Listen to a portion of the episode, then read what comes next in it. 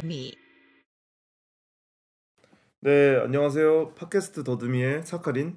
오편입니다. 예, 반갑습니다. 오편 씨. 네, 반갑습니다. 저희가 이제 프롤로그 녹음을 끝내고 이제 대망의 본편 녹음을 시작했는데요.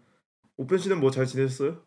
네, 잘 지냈습니다. 이제 연말이라 저도 뭔가 좀 나태해지는 느낌이 있긴 하고 또 음. 겨울이라 정말 이불 속에 들어가 있고 음, 그런데- 많이 움츠러지는 계절이죠. 네, 움츠러지는 계절인데 그래도 이거 팟캐스트 해야 되고 뭐 제가 할 것도 좀 해야 되니까 음. 좀 열심히 살려고 하는데 음, 쉽지 않네요.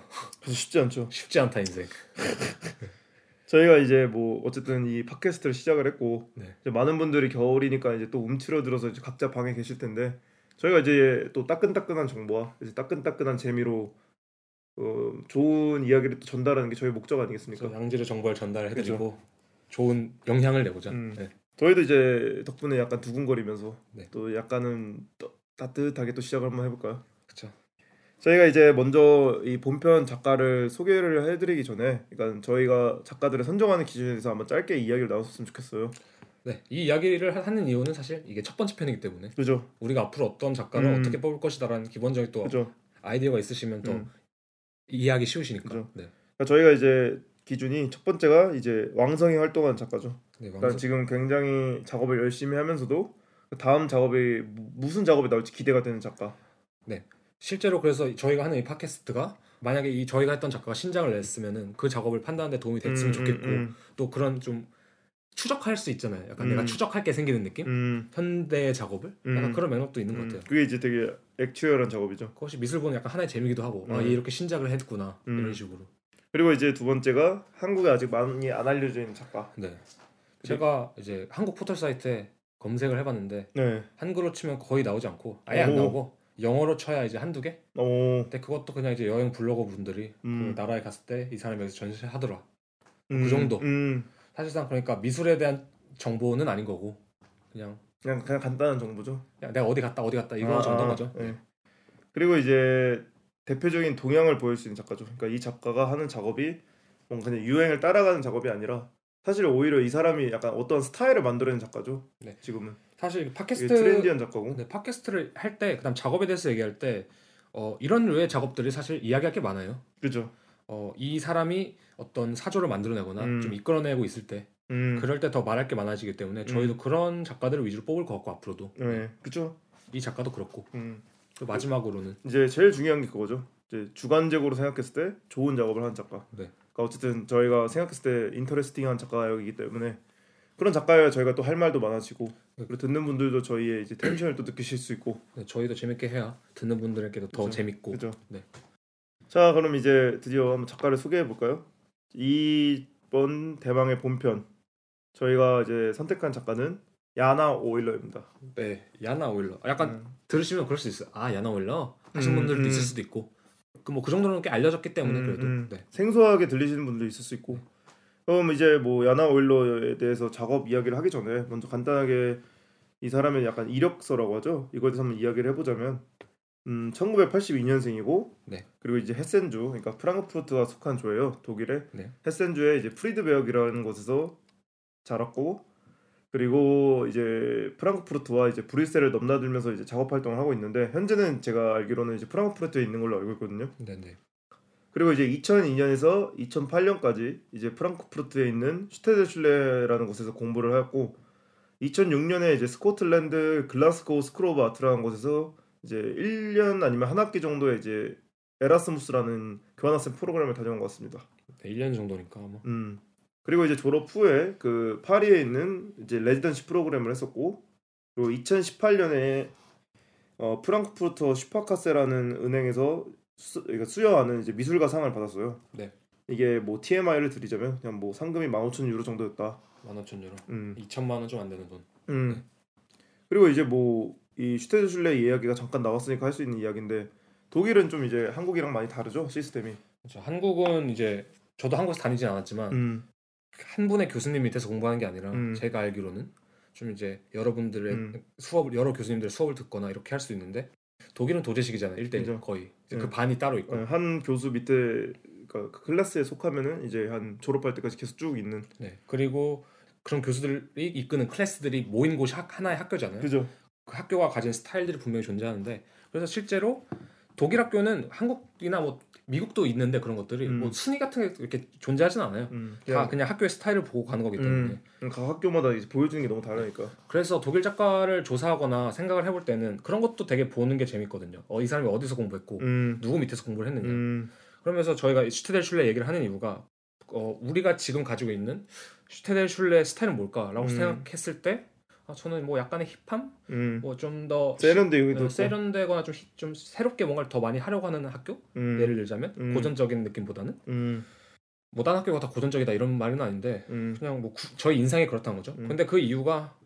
이 인상을 만들어낸 이유가 야나 오일러를 필두로 한 뭐 필두라고 하기보다 야나 오일러가 속한 그 음, 그 안네 임호프, 전세대와 뭐 라파엘라 포겔 이런 류의 그 네. 나이대에 있는 작가들 때문이라고 생각하거든요. 네. 그래서 만약에 독일에서 공부를 하고 싶거나 아니면 독일 미술에 관심 있으신 분들은 이 학교에 예를 들면 프랑크푸르트, 슈테델슐레, alumni 음, 그러니까 이런 식으로 검색을 해보셔서 학교의 스타일 보는 것도 되게, 음, 되게 음. 재밌는 경험이에요 사실. 네. 아니면 뭐 직접 지금 뭐 코로나 때문에 안 되겠지만 네. 연말 전시를 찾아가는 거가 제일 재밌는. 그렇죠. 룬트강이라고 불리는. 그죠? 네. 뭐 이제 이력서는 이 정도로 이야기를 해보고. 근데 재밌는 게 이력서가 그렇게 길진 않잖아요. 네, 그런 점을 봤을 때 제가 느끼는 게 네, 네. 아, 이 사람은 이렇게 갑자기 이렇게 확 떠버린 작가라기보다는 차근차근 자신의 커리어를 좀 쌓아올린 듯한 느낌이 되게 강한 것. 음, 화려하지 않은 이력서가 오히려 네, 이렇게 약간 전면에 나선 음, 느낌이 아니잖아요. 그죠. 사진도 없고 뭐 뭐 SNS도 없고 그죠, 웹, 웹사이트도 없고 그죠. 뭐 요즘에 예술가들이라면 다 하나쯤은 있을 법한 그런 것들이 없는데 음, 약간 수도승 느낌이기도 하고. 근데 약간 조용히 은둔하면서 자신의 음. 좀 랭귀지를 좀 발전시켜온 느낌이 있는 것 같아요. 음, 음. 네. 그렇기 때문에 저희가 아마 이걸 살펴보는 것 같기도 한데 정보가 많이 없기 때문에 어떤 네, 의미로.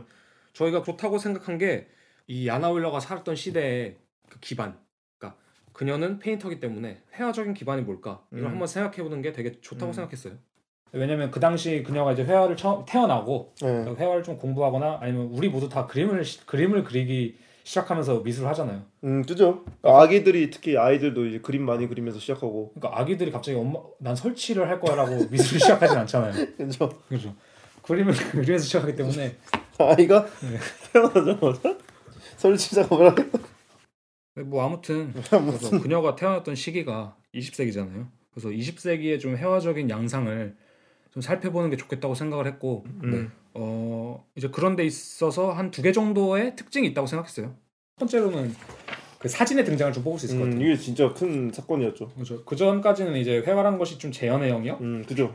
있었다면 사실 이 지점에서 표현의 영역으로 넘어갔다고 생각하거든요. 그러니까 이제 사진이 너무나 완벽하게 표현해내니까 그 이미지를 그죠? 이제 회화가 가질 수 있는 차별성은 무엇인가 해서 나온 것들이죠. 자, 뭐 뻔한 얘기인데 이거 자체가 사실은 뭐 뻔한 얘기인데 그렇기 때문에 뭐 표면 표면성이라든지 음. 뭐 예를 들자면 사진과는 좀 차별화되는 음.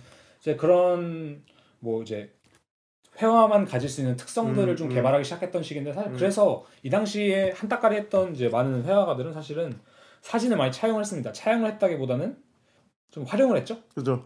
예를 들면 뭐 리히터라든지 음. 베이컨. 뭐 베이컨, 호크니, 그죠, 뭐 그죠. 워홀 같은 작가도 사실 그죠. 사진을 활용한 거고 그죠. 그런 기술들이 사진에서 나온 거니까. 음.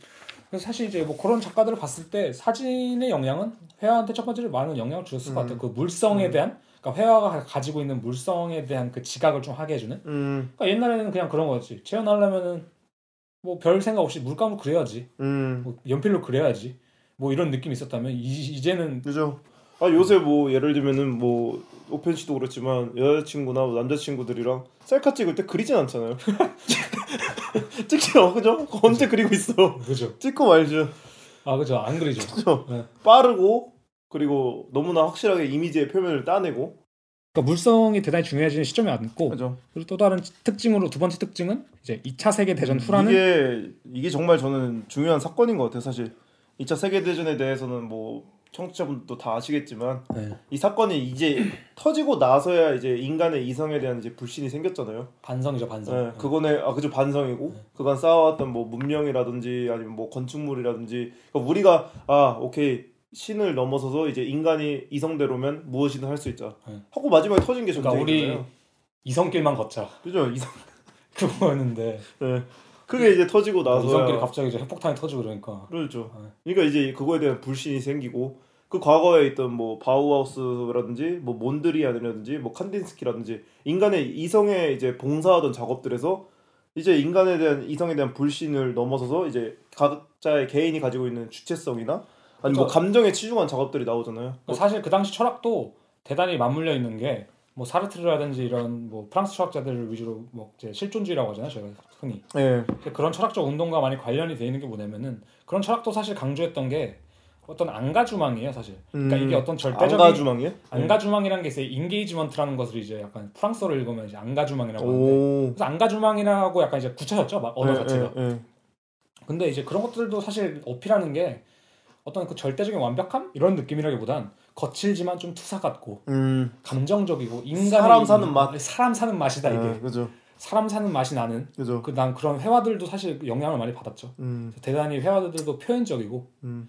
이런 거 보면 참 재밌어요. 그러니까 어쨌든 모르시는 분들은 네. 이게 그냥 단순히 발전했다고 생각을 할 텐데 이게 모든 역사와 맞물려서 보면은 그죠. 다 시대에 대한 반응이잖아요. 시대를 반영 저는 예- 저도 옛날에 하- 갑자기 에피소드 하나 떠오르는데 네. 저가 옛날에 어떤 뭐 미국에서 어떤 그 큐레이터 분을 잠시 인터뷰했던 적이 있어요. 오, 아 오펜 씨가 직접. 네, 네. 제가 그런 프로젝트를 하나 했었어서 네. 그분이 전 옛날에 동의하지 않았는데 그분이 그랬어요. 어떤 작업을 뽑냐 뭐 이런 식으로 얘기 물어봤었는데 시대를 반영한 작가를 뽑는다. 어. 저는 그때 이제 속으로 뭐 말도 안, 뭐 시대를 시대를 반영하면은 그게 어? 그 그냥 상업까지 뭐 음, 음, 음. 시대를 초월해야지 약간 이제 어린 마음에.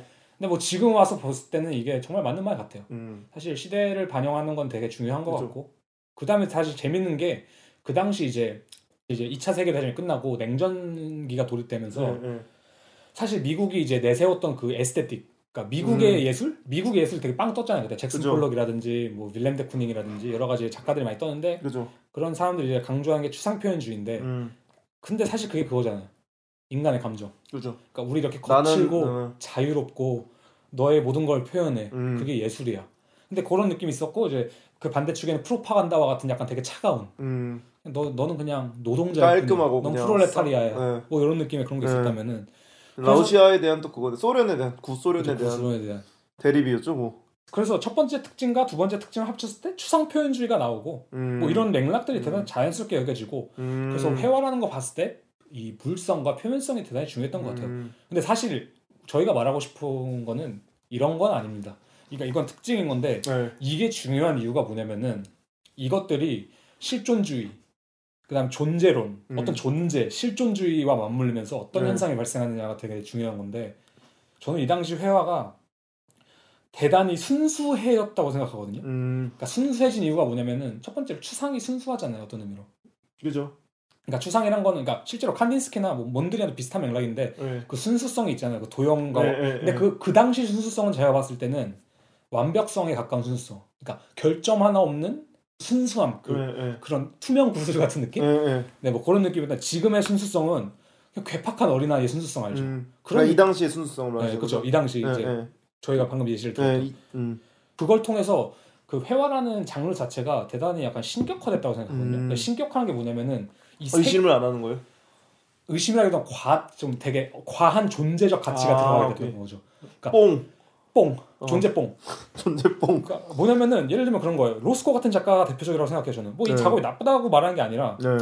그때는 그랬으니까. 그땐 그랬으니까. 네. 그러니까 이 색의 순수성, 그 다음에 구도의 순수성, 음. 뭐 추상의 순수성, 음. 뭐 자, 이런 이런 뭐 자유로운 것의 순수성 음. 이런 거를 전체적으로 통틀어서 회화의 어떤 그 존엄성이 생겼다고 음, 생각하거든요. 영역에 대한 약간 네, 성역 같은 느낌이죠. 성역 같은. 어. 그러니까 실제로 이게 어떤 느낌이냐면은 필립 거스턴이라는 작가 아시죠? 아, 저 되게 좋아하는 작가죠. 그렇죠. 필립 거스턴이라는 작가, 그러니까 제 지인이 필립 거스턴을 좋아한대요. 그러면서 뭐 여러 가지 조사를 했는데 이런 이야기를 하더라고요. 필립 거스턴도 실제로 처음에는 추상 표현주의 작업으로 유명해졌다고 하더라고요. 음. 근데 이제 그가 지금 알고 있는 우리가 알고 있는 그런 그 담배 피는 네, 뭐 KKK라는 느낌의 그 그죠. 꽃갈 네, 그런 작업을 하게 된 계기가 딱 그 말을 했다고 해요. 더 이상 나는 세계 순수성에 봉사하지 않겠다. 나는 오. 내 이야기를 하고 싶다. 오.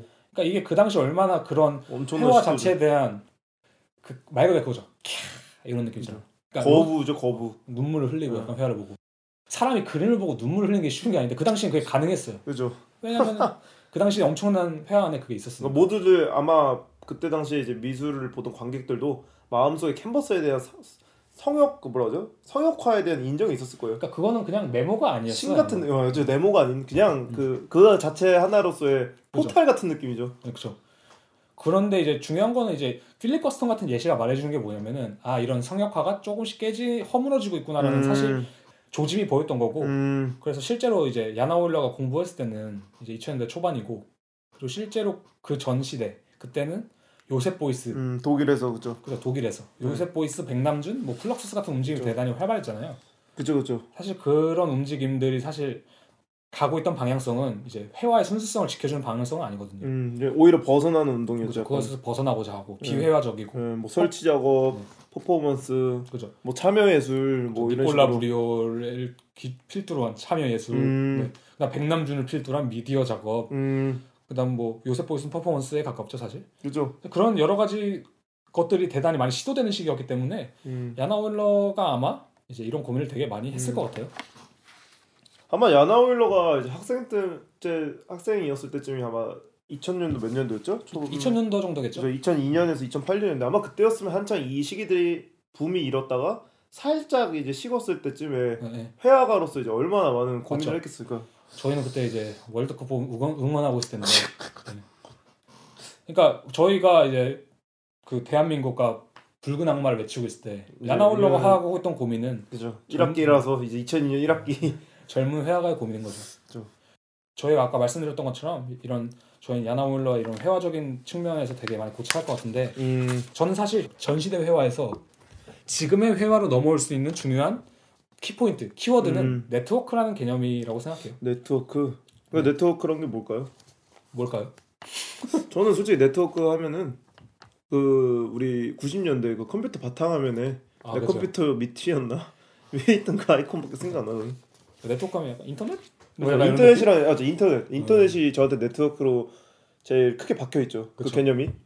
근데 네트워크라는 건 뭐 사실 뭐 간단히 해석하자면 관계망 정도가 될수 있지 음. 않을까요? 사실은 음, 이것도 뭐 정확한 해석은 아닐 수 있는데 비상열람망.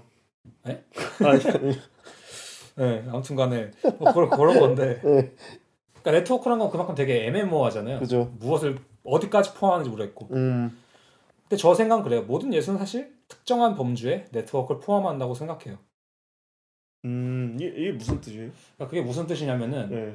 근데 이걸 설명하기 전에 간단한 예시로 예시인 건 아니고 모리스 멜로 뽕띠라는 철학자에 대해서 잠시 얘기하고 싶거든요. 음, 메를로 뽕띠. 네, 멜로 뽕띠를 좀 이야기하는 게 야나 오일러의 작업을 이해하고 좀 음. 네트워크라는 작업을 이해하는데 되게 도움이 많이 될것 음, 같아서 네트워크란 무엇인가? 이제 모리스 멜로 뽕띠는 이제 아까 말한 저희가 실존주의 얘기했잖아요. 예.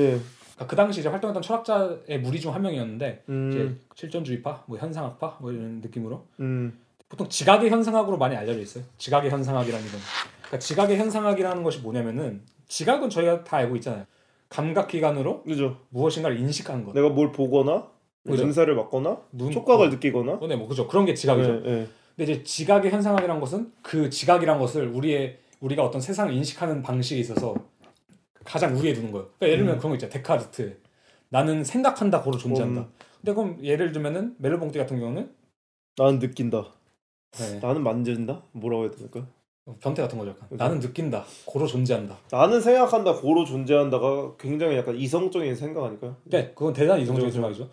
그것과 완전히 반대의 길을 걷고 있는 게 오. 멜, 모리스 멜로 뽕띠입니다. 오, 모리스 멜로 뽕띠는 이제 그런 아까 데카르트와 같이 뭐 경- 객관주의를 되게 비판하거든요. 음, 그러니까 그러니까 뭐 예를 들면 원근법이라든지 뭐 이런 것들이. 그죠 그런 되게 논리적인 그죠, 그죠. 것들. 그러니까 예를 들면 그런 거 있잖아요. 그 원근법을 얘기할 수 있는데 세상에 완벽한 원근법 은 존재할 수가? 없어요. 그럴싸해 보이는 것을 이제 사진 찍었을 때 맞추는 것뿐이지. 그러니까 왜냐하면은 지구는 둥글기 때문에 음, 지구는 끝없이 있는 그죠. 소실점을 향하는 평면이 아니잖아요. 그죠? 이렇게 곡선으로 가는 네. 언젠간. 저희가 그래서 예를 들면 세잔 같은 사람이 뭐 세잔 같은 작가를 얘기할 때 그런 얘기를 많이 하잖아요.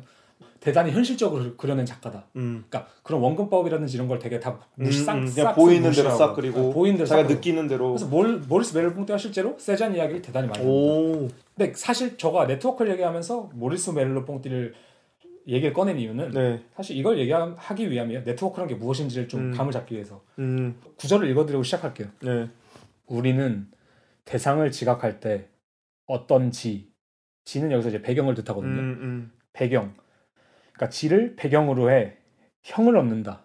음, 형과 지는 실제적 지각의 구조로 우리의 감각적 지각은 형과 지 없이는 불가능하다. 음. 그러므로 형가지가 전제되지 않는 순수 인상은 불가능하다. 음. 그러니까 순수 이상이라는 개념이 뭔가를 형과 지가 없으면 인식할 수 없다. 그러니까 둘 중 하나라도 없으면 그죠?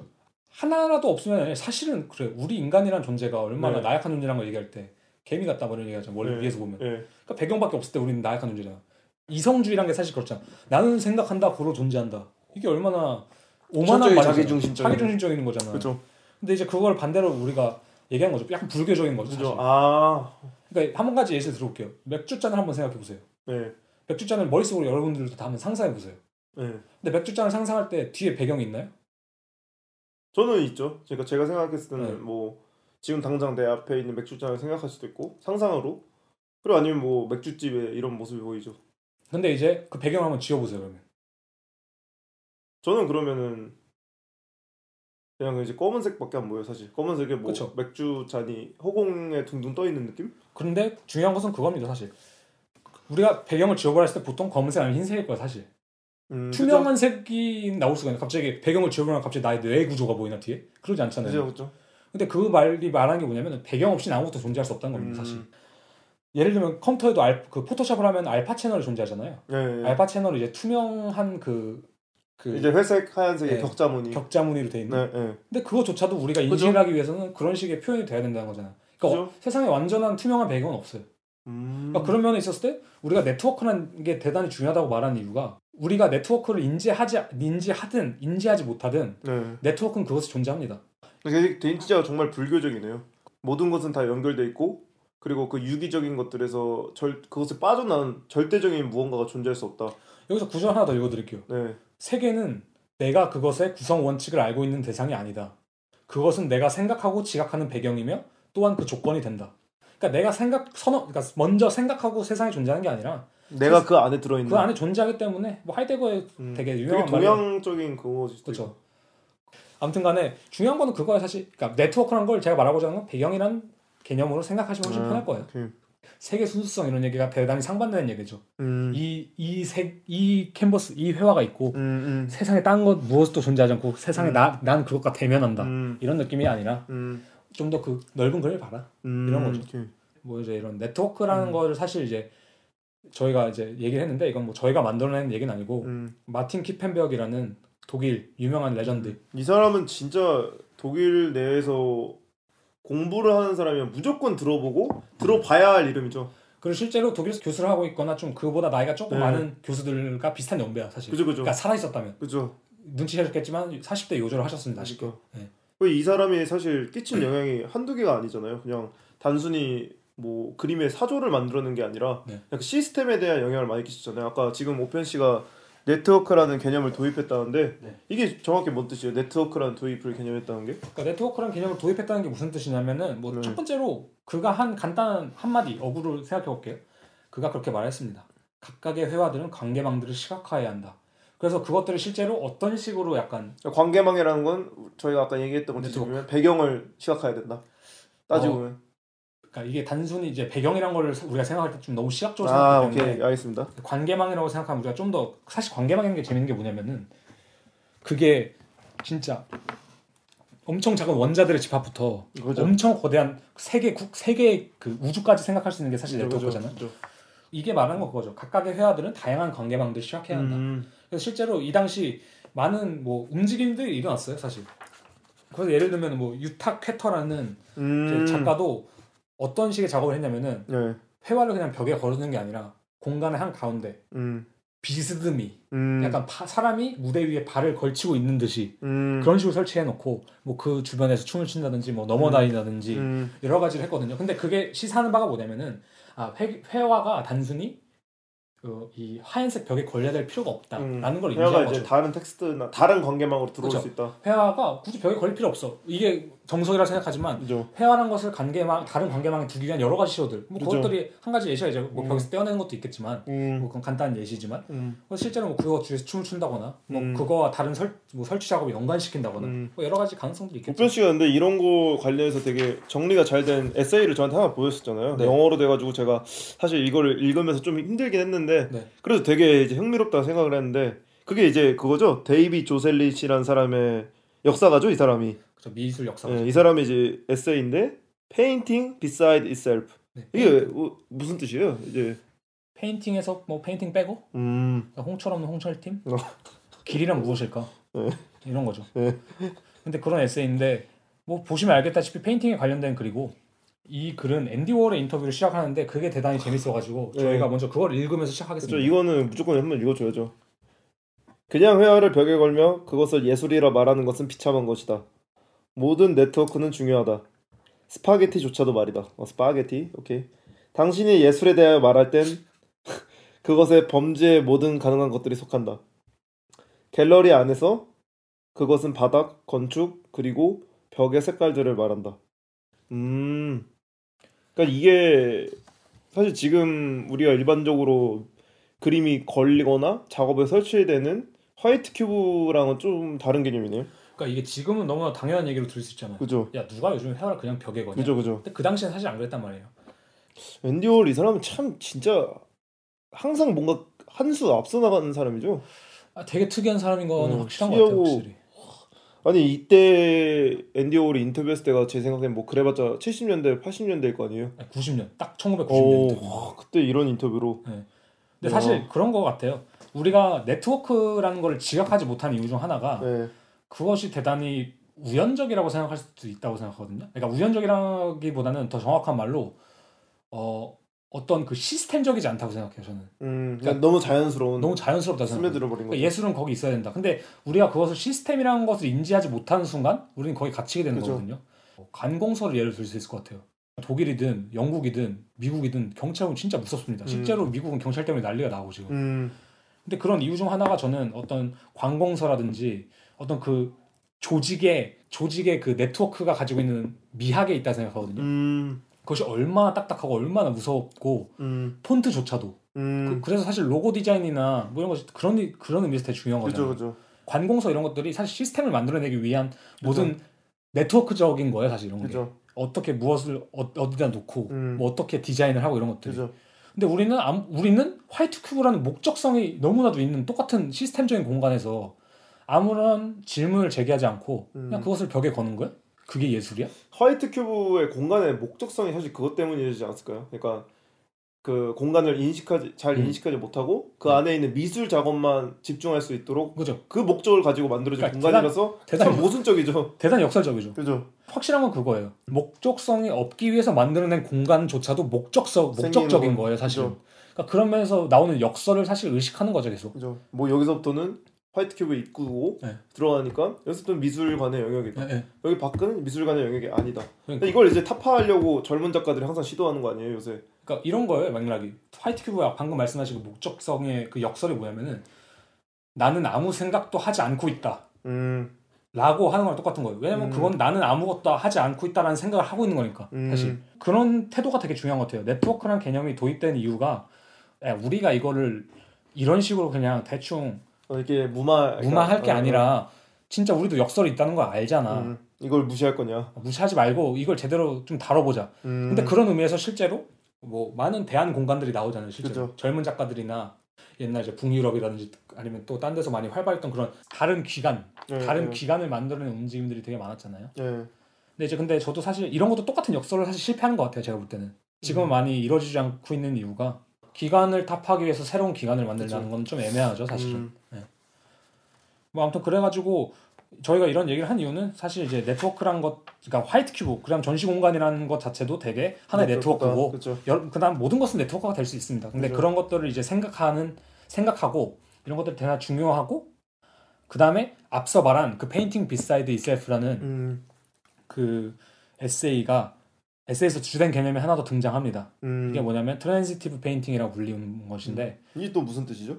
transitive painting이란 것은 사실 이제 어, 데이빗 조셀릿은 옥스포드 사전에서 그것이 그렇게 나와 있대요. 뭐냐면은 어, 어떤 object를 넘어다니며 네. 특정한 행위 혹은 행동을 표현하는 것이라고 하거든요. 음, 이거를 그냥 사전에 찾아보면은 타동사 뭐 이런 식으로 나와요. 음, 이행하다 뭐 타동사 음, 이런 음, 느낌으로 타동적인. 타동적인. 음, 근데 이게 아까 저희가 계속 말했던 거죠. 결국엔 그러니까 타동사라는 게 그렇잖아요. 목적어가 없으면 완성되지 않는. 음, 그러니까 다른 것들과 결합되지 않으면 완성되지 않는. 음. 그러니까 네트워크 안에 들어와야 되는 게 타동사잖아요. 음. 그러니까 transitive painting이랑 결국 어떠한 painting 자체로서의 목적성이 있는 것이 아니라 네. 어떤 네트워크나 어, 관계망 속에서 언제나 이제 유동적으로 변할 수 있는 네. 정확하죠. 그런 painting. 그게 정, 가장 정확한 표현이죠. 음, 그래서 관계망 안에서 파생되는 object들의 음. 행동 새로운 행동 양식을 구현하는 것 그것을 transitive 음. painting이라고 합니다. 음. 이런 얘기를 다룬 게 다 야나 오일러를 다루기 작업을. 위한 거죠. 그래서 저희가 플래시 아트라는 이제 뭐 유명한 매거진이죠. 네. 거기 이제 실린 야나 오일러의 리뷰, 전시 리뷰에 대해서 쓴 글이 있는데 아주 음. 저는- 좋은 네. 말 같아요. 저는 이 인터뷰가 사실 그러니까 여기에 인용되어 있는 문장이 사실 야나 오일러의 painting, 그러니까 야나 오일러의 회화가 이런 transitive painting의 요소를 갖고 있기 때문에 나올 수 있던 말인 것 같아요. 맞아요. 뭐 다시 읽어보고 일단 이야기를 마저 할게요. 야나 오일러는 같은 세대의 painter 중 가장 도전적인 painter다.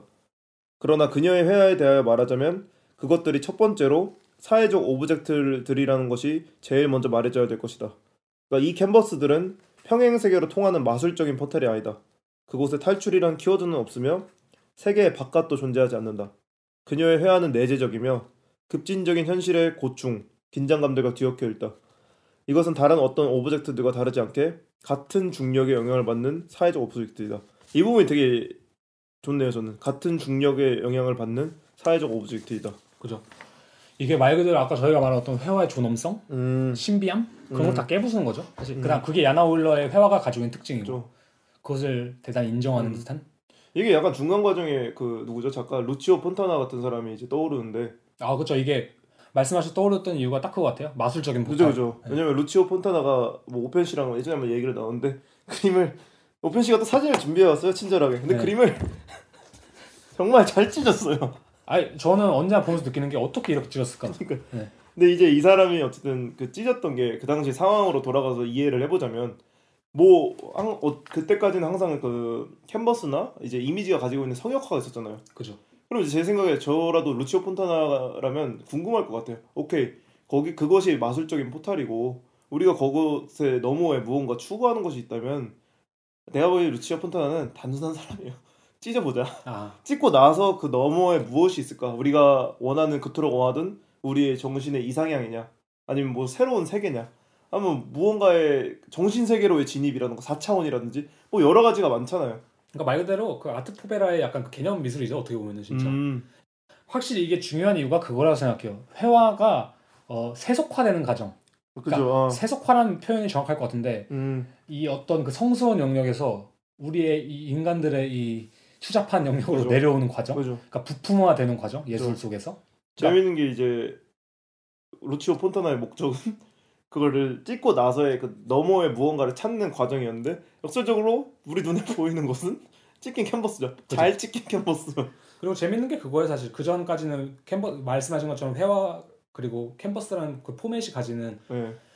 어떠한 절대성이 있다고 생각하거든요. 그러니까 예를 음, 들면 그쵸, 그런. 말 있잖아요. 회화하는 사람들이 하얀 캔버스를 앞에 두면 되게 무섭다고 두렵다고. 아 맞죠 맞죠. 그러니까 그런, 걸 그림 느낀다고. 그리는 친구들이 약간 네네네. 압박감. 압박감. 근데 그거 그냥 나무 쪼가리에 면 음. 붙여놓은 거야. 라고 맞아. 아무도 말을 안 하잖아요. 그죠. 근데 그것이 찢기고 그죠. 아니면 그렇게 난도질 당했을 음. 때 사실 나올 수 있는 게 그런 것이 아닐까. 음.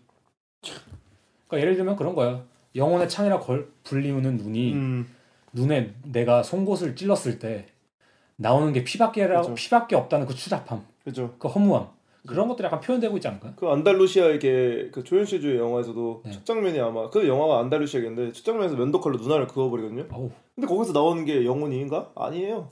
뭐야. 액이죠 그냥 액. 피와. 애기죠. 그냥 이제 그거죠. 사실 지금 호편 씨가 말한 거. 그게 이제 우리 인간도 그냥 이게 지각이고. 동물일 뿐이고 어쩌면. 뭐 영혼의 창이고 나발이고 그죠. 없구나. 음. 저가 마지막으로 그래서 이런 얘기를 하면서 같이 또 하고 싶었던 얘기가 네. 그 펠리스 가타리라는 철학자의 얘기를 좀 하고 싶거든요. 네. 펠리스 가타리는 사실 이제 왔다리 갔다리. 아, 예, 죄송합니다. 제가 좀 이상한 소리를 해서 오펜 씨가 이제 잠깐 웃음을 못 멈추느라. 네, 펠릭스 가타리는 이제 들뢰즈와 같이 이제 작업을 한 걸 유명해졌어요. 뭐 음. 대표적으로 이제 천개 고원, 안티 오이디푸스 같은 저작이 있고 네. 근데 제가 여기서 말하고 싶은 거는 뭐 가타리의 사실 욕망 개념이에요. 욕망 개념. 음. 먼저 가타리라는 얘기를 좀 해볼게요. 가타리가 이제 욕망을 어떻게 분류하는지. 음. 아 먼저 물어볼게요. 오편 예. 사카린 씨는 네, 네. 욕망이라는 게 어떤 거라 생각하세요? 어, 참 저는 저한테는 이제 본능적인 거라고 생각을 하거든요. 아 욕망하는 게 있으세요? 한번 물어볼게요. 욕망한 최근에 욕망했던. 거. 이제 최근에 욕망한 거는 제가 요새 노스페이스 옷을 좀 사고 싶은 게 있는데 뭐 아무튼 이런 이런 거 있잖아요. 아, 오케이, 근데 오케이. 이거는 제가 그냥 사고 싶은 건데 아니, 그것도- 이거 설명할 수가 없죠. 그걸 제가 욕망이 설명해 좀- 드릴게요. 아, 오케이, 제가. 그걸 가타리식으로 설명해 드릴게요. 가타리식으로. 전통적 욕망은 뭐냐면은 결핍에서 비롯된 혹은 뭐 그런 데서 비롯된 충동과 같은 것이라고 말하거든요. 그러니까, 그러니까 내가 옷이 없으면 내가 결핍인 거예요. 원래 이제 그런 식으로 바라봤어요. 아 오케이 오케이. 그다음, 아, 그러니까 그게 뭐냐면 대단히 생리적인 그죠 측면, 그죠 그죠 주체적인 측면. 그죠. 그러니까 그게 뭐냐면 나 내 안에서 어떤 일어나는 감정적인 아니면 어떤 그런 어. 사, 그러니까 상호작용이라고 생각하는 건데 음. 그게 이제 전통적인 욕망인데 페리스 카타리는 그걸 아니라고 합니다. 음 뭐라고 하죠? 욕망은 뭐냐면은 대단히 유물론적인 것이라고 해요. 음. 이게 뭐런 무슨 뜻이냐면은 인공적이고 인위적이고 기계적이란 거예요. 음. 그러니까 하나 읽어드리자면 구절을 천개의 구원에 나온 글입니다. 네. 욕망은 분화되지 않는 본능적 에너지가 아니라 그 자체로 발명된 고도로 창조적인 산물 아 또는 상호적으로 충만한 어떤 배치의 산물이다. 이게 그럼 재밌는 게 지금 제 노스페이스 얘기가 나와서 그런데 네, 설명해 이게 제가 추워서가 아니잖아요. 추워서가 아니지. 게 아니라 그러니까 이 얘기대로 라면 노스페이스가 나를 사고 싶게 만들었으니까 그런 거 아니에요? 아니 그러니까 그런 거야. 뭐냐면은 사카니 씨가 네. 노스페이스를 욕망하는 이유는 노스페이스가 가지고 있는 그 이미지. 따뜻함이 아니에요. 아 그죠 그죠. 뭐냐면은 그랬으면 거의 털 네. 뽑아서 입고. 그것이 어떻게 배치돼 있느냐예요. 음. 그러니까 예를 들면은 한 가지 알려드릴게요. 노스페이스는 최근 마르지엘라와 콜라보레이션을 했습니다. 음. 더 땡기죠. 그죠. 더 사고 싶죠. 그러니까 이게 뭐냐면 욕망의 기준이 그 노스페이스란 이 패딩에서 오는 게 아니라 음. 어떤 그 배- 상황의 배치에서 온다는 거예요. 음. 그러니까 저는 애플을 사실 이런 거에 가장 그러니까 스티브 잡스의. 마케팅 마케팅이라는 게 사실 배치잖아요. 그죠. 저는 그것에 가장 그 대표 주자로 뽑고 싶은 이유가 우리가 애플을 사고 싶은 이유가 뭐냐? 애플이 뭐 예쁘기도 하고 뭐가 산다. 있겠지. 그 감성을 네, 산단 네. 말이 있잖아요. 네. 근데 그게 뭐냐면은 자신을 그렇게 배치한 거예요. 그 음. 네트워크 속에서. 그러니까 음. 우리 자본주의 아니면 우리 사회나 시스템 속에서 인간은 그런 욕구가 있을 거야 아마. 누구나 창조적이고 싶고 좀 더 자유롭고 싶고 그죠. 진취적이고 싶고 아인슈타인처럼 되고 싶고 뭐 메시처럼 되고 싶고 그죠. 뭐, 뭐 여러 가지 희망들이 있을 거 아니에요. 네. 그러면은 너는 애플을 사야 된다. 라는 마케팅이 있는 거예요. 아 오케이. 그러니까 우리는 그런 그런 그런, 이, 그런 네. 그러니까 좋은 이미지가 애플에 대한 좋은 그쵸. 이미지가 우리를 사고 싶게 만드는 거죠. 네, 그렇죠. 그러니까 자신을 어디다 배치하고 음. 어떻게 자신을 매력적으로 배치했느냐에 따라서 그 네트워크 안에서 음. 자신 욕망이 생기냐 안 생기냐의 차이란 거죠. 음. 사실 그게. 그죠. 그래서 자존감이 높은 사람일수록 오히려 연인을 갈구하지 않는다고 하잖아요. 예를 들자면 음, 그런 이유도 사실은 어 그런 외부적인 것에서 욕망을 느끼지 않으니까 음, 배치가 필요 없으니까. 배치할 필요 없으니까. 어, 그래서 사실 저는 이런 얘기를 또 한게 네. 어, 이 문장을 읽어드리면은 이것이 야나올라가 어떻게 가고자 하는 것, 그 음. 현대 예술이 가고자 하는 것이 대단히 그죠. 분명히 보이기 때문에 이 마지막 구절을 한번 읽어드리면서 그다음 네. 저희는 이제 어, 야나올러의 좀 더 작업에 이제 구조적인 네. 것부터 시작해서 네, 이제 좀 천천히 예. 다시 그쪽으로 돌아오겠습니다. 예. 욕망이란 기존의 질서가 무너지고 그런 일이 없었더라면 일어날 수 없었던 관계가 가능해 보일 때 비로소 발생할 수 있다. 욕망은 언제나 그것이 개방하는 불가능성을 통해 그리고 자신이 창출하는 새로운 가능성을 통해 식별될 수 있다. 이는 어떤 과정에 출현해 그전에는 닫혀있던 세계로부터 지시관계의 전혀 다른 체계가 출현하는 것이다.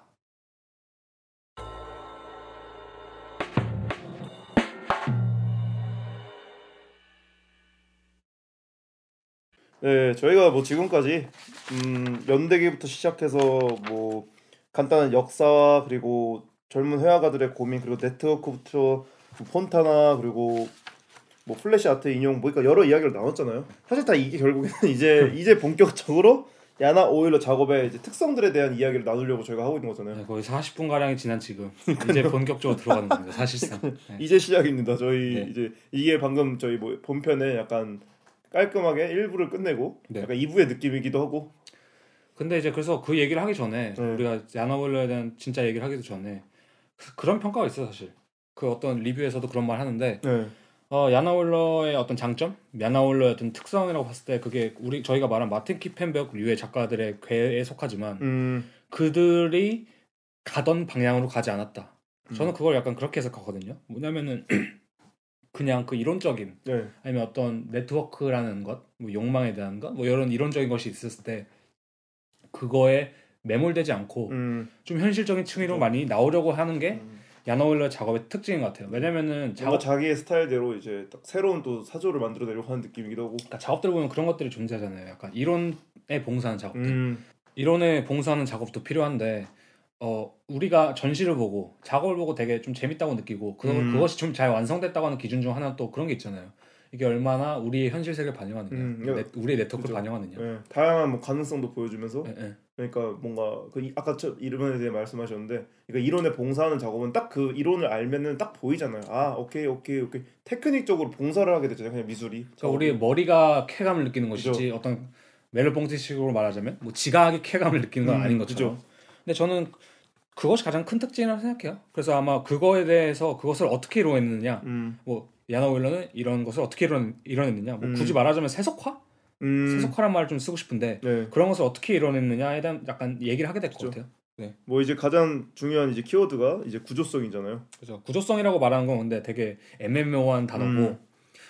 음, 뭐 저희가 말하고자 하는 구조성은 캔버스 자체죠 사실 저희가 그죠, 루치오. 폰타나 이야기를 하거나 그죠 그죠. 뭐 그런 이야기 그런 이야기를 했던 사실 이유가 이 캔버스라는 것 자체에 대한 얘기를 좀 하고 싶었어요. 저 왁구. 어 왁구 네. 그죠 맞죠 왁구죠 왁구. 왁구가 주, 왁구를 어떻게 다루느냐 네. 그런 건데 저는 첫 번째로 되게 대단하다고 느끼는 것 중 하나가 야나 윌러가 회화를 네. 어떤 되게 이 부품화시키고 어떤 네트워크로 끌고 오기 위한 장치로 만드는 음. 그첫 번째 단계가 회화의 존재, 그러니까 캔버스의 존재를 인정하는 거라고 그쵸. 생각하거든요. 그러니까 예를 들면 우리가 캔버스라는 존재를 무시한다면은 우리는 회화를 실제로 바라볼 수가 없게 돼버려요. 음. 그러니까 회화 그러니까 캔버스의 역할이 안 보이는 거죠. 그죠? 캔버스의 그냥 그냥 이미지만 보이는 거죠. 진짜 이미지만 보는 거죠. 근데 사실 캔버스란 것은 어 해, 그러니까 사회적인 object들이잖아요, 말 그죠. 그대로. 그죠.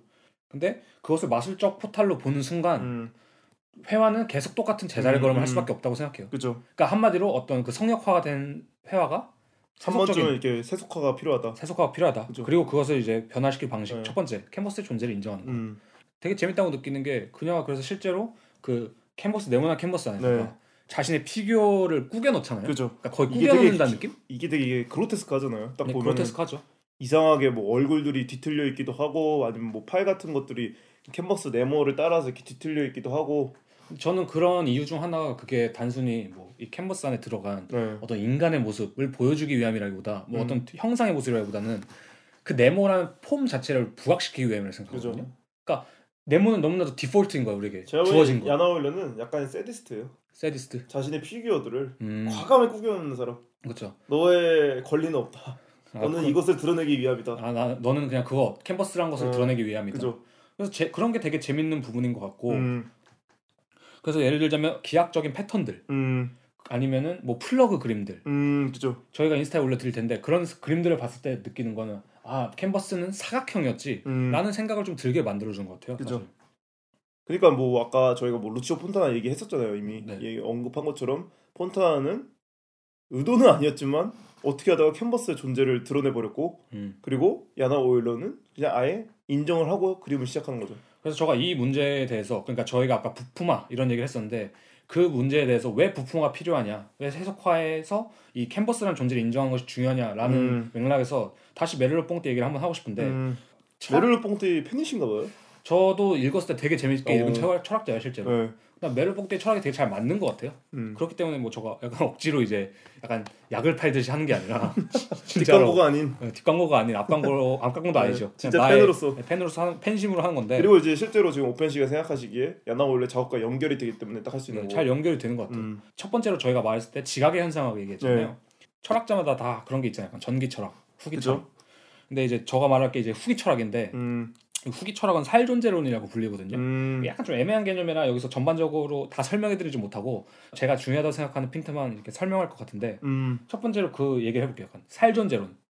살이 뭐예요? 그러니까 살이 뭘까? 우리가 아는 뱃살, 뭐 어디 허벅지 살 이런 걸 말하는 건데 그러니까 그런 건 똑같은 건데 네. 그 살을 말하는 거긴 한데 이 뉘앙스가 다른 거죠. 음, 뉘앙스 다르다. 그러니까 뉘앙스로 말하자면은 영어로 치면 뭐 skin과 flesh, 다르죠. 그렇죠. 스킨은 는 피부의 느낌이고 좀 매끈매끈한 피부, 그 안에 저 육즙이 흐르는 고기의 느낌이기도 하고. 약간 덩어리 느낌이 그죠. 강하고. 그러니까 우리식으로 약간 존재론적인 가치를 좀 부여해서 말하자면 우리식으로는 신체와 약간 육신, 어, 육신 같은 느낌이라고 볼 수 육신은 있는데 다르죠. 네. 뭐 그것이 뭐, 시- 뭐 신체가 뭐냐 육체가 뭐냐 이게 중요한 게 아니라 이것이 무엇을 의미하는 거냐면은 멜로봉틴 간단히 그렇게 얘기를 해요. 우리가 실존하는 순간 저희가 네. 아까 메론의 멜로봉틴 약간 실존주의와 연관이 돼 있다 했잖아요. 그 당시 네. 네. 삶이란 게 실, 실존하는 순간, 음. 그러니까 우리 존재가 실존하는 순간은 언제냐라고 했을 때 우리가 살이 되는 순간이라고 말해요.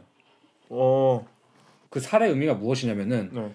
그런 거예요. 간단한 예시로 뭐 조광재 교수님이라고 계시는데 네. 그분 이제 멜로봉들 많이 번역하시고 공부하시는 분인데 그 뭐 논문이라는 거 몇 개 읽어봤었는데 딱 그렇게 말을 하더라고요. 간단히 얘기하자면 섹스라는 것을 되게 얘기를 많이 하셔요. 오. 그러니까 섹스 같은 경우는 남녀가 있을 때 네. 누가 누구에게 행위하는지가 불분명해진 지점이잖아요. 네. 그러니까 남자가 여성에게 행위를 하는 아, 것인지 완벽한 합의되는 느낌인가요? 그죠 만약에 남성이 뭐 여성에게 강제적으로 한다 여성이 남성에게 강제, 강제적으로 한다 그건 섹스가 아니잖아요 사실 그죠. 그건 폭력이죠. 그죠 그 폭력이자 성폭력 그죠. 근데 그런 것이 아니라 사랑하는 사람이 정말 누가 누구의 행위라고 말할 것 없이 뭐 키스도 똑같고 섹스 어. 똑같고 혼용되는 지점 그죠. 이 여기 얘기에서 중요한 게 살이 되는 지점은 곧 내가 너가 되고 너가 내가 되는. 그쵸 그러니까 연결고리가 신성우의 약간. 서시 그죠. 서시 같은 느낌으로 네. 그러니까 물화일체 네, 느낌이기도 하고 이분법적인 대립을 뭐 분리 아. 이분법적인 분리가 사라지는 지점을 살이라고 표현하거든요 아. 그래서 피행위자와 행위자 행위자와 피행위자 이런 구분법이 사라지는 지점에서 우린 살이 될 수 있다고 말하고 음. 그것을 이제 혼용이라는 개념으로 말, 말을 하거든요. 네. 제가 이 이야기를 하는 이유가 뭐냐면은 이게 뭔 상관이야? 캔버스 얘기했다가 왜 갑자기 살 이거 뭐 혼용에 대한 얘기를 하냐라고 할수 네. 있겠지만 네. 그런 거 어떤 관계라든지 어떤 어떤 관계망 속에서 어떤 것이 우월한 지위를 지니게 되는 순간 음. 우리는 그런 이분법적인 구조에 빠질 수밖에 없어요. 그죠. 그러니까 권력이 수직적이라고 하는 게 인간이 본능적으로 그걸 나누잖아요. 그죠. 그렇죠. 인간이 수직적이라고 하는 게 그런 의미죠. 예를 들어서 동 저도 강아지를 되게 좋아하는데 네. 뭐 키우진 않지만 언젠간 키우고 싶죠. 네. 근데 내가 강아지를 그냥 반려동물 아니면 나 나에게 소중한 존재가 아니라 그죠. 반려동물도 아닌 그냥 개다라고 취급할 뽀삐와 때 개는 다르죠. 그렇죠. 그렇게 달라버릴 때 우리의 관계는 분명히 어떤 수, 수직적인 관계가 그죠. 구축이 내가 되잖아요. 너의 주인이고 넌 나의 개다. 뭐 그럴 이런. 때 강아지와 나는 완전한 교감을 절대 할 수가 없어요. 음. 그러니까 강영욱이라는 사람이 왜 이렇게 인- 인정을 받냐? 네. 이렇게 사람들에게 어, 그분은 진짜 개를 사랑하는 사람이죠. 그렇죠. 그런 말 있잖아요. 저 사람 개 아니야? 그죠. 그러니까 그 사람은 개와 동등한 위치로 어. 나 똑같은 동물의 입장으로 똑같은 생각이라는 걸 가진 주체로 그 강아지를 취급하기 때문에 오. 그 사람- 그러니까 커뮤니케이션이 네, 일어나는 그 거죠. 사람은 그렇기 때문에 혼용이 되는 거고 오. 그 같은 수평적인 관계에서 어떤 어. 관계망을 이- 그 상호작용이 일어날 수 있는 거죠. 오. 되게 다양한 음. 그런 의미에서 제가 말하고자 하는 저희가 말하고자 했던 세속화 캔버스의 부품화라는 저- 지점이 대단히 중요하다 생각했어요. 음. 회, 회화의 존엄성을 포기하고 회화야 너도 내려와 음. 너도 내려와야 내 같이 놀자. 어, 같이 놀자. 어. 그래야 내가 원하는 이 다른 새로운 네트워크에서 음. 모든 것들이 어울리면서 새로운 이야기를 할 수 있다. 그런 관점에서 되게 어, 전 야나 윌러가 이 회화라는 것을 인정하고 음. 캔버스의 사각형 틀이라는 것을 인정하고 이것이 음. 그냥 나무에 짜진 음. 나무에 짜여진 그 캔버스 천이라는 걸 인정하는 방식이 그 네트워크 안에서 어떻게 해야 가장 효과적으로 효율적으로 작동하는지 그것에 그것에 대한 메커니즘을 어, 야나 윌러가 좀 공부를 했다거나 아, 알, 알았다거나 어. 그런 방식으로 그것을 활용한 것 음. 같아요, 사실. 이 이야기를 들으니까 재밌는 게 나중에 그러니까 네. 저희가 본편 다음 편에서 네. 오편 씨가 준비한 전시 중에 하나가 딱 이 이야기를 포함하는 것 같아요. 그러니까 어. 특별히 인잇 전시 같은 거 있잖아요. 아, 그죠. 그게 조금 더 이 부분을 딱 잘 설명할 수 있는 좋은 예가 될 것 같은데. 네, 되게 좋은 예가 될 거고 사실 야나올로 작업 전반을 통틀어서도 이런 식으로 해석할 수 있는 여지가 되게 많은 것 같아요. 음, 그래서 뭐 또 그런 게 있는 것 같아요. 그리고 이 태도 자체고도 되게 멋있는 게 뭐냐면은 네, 뭐 예를 들자면은 캔버스도 변형을 시킨다거나 그죠. 뭐 여러 가지로 막 시도를 많이 하잖아요. 뭐 꾸겨, 캔버스를 찢어, 음. 캔버스를 뭐 부셔, 캔버스를 약간 동글게 만들어. 뭐 그죠. 이런 여러 가지 시도가 많은데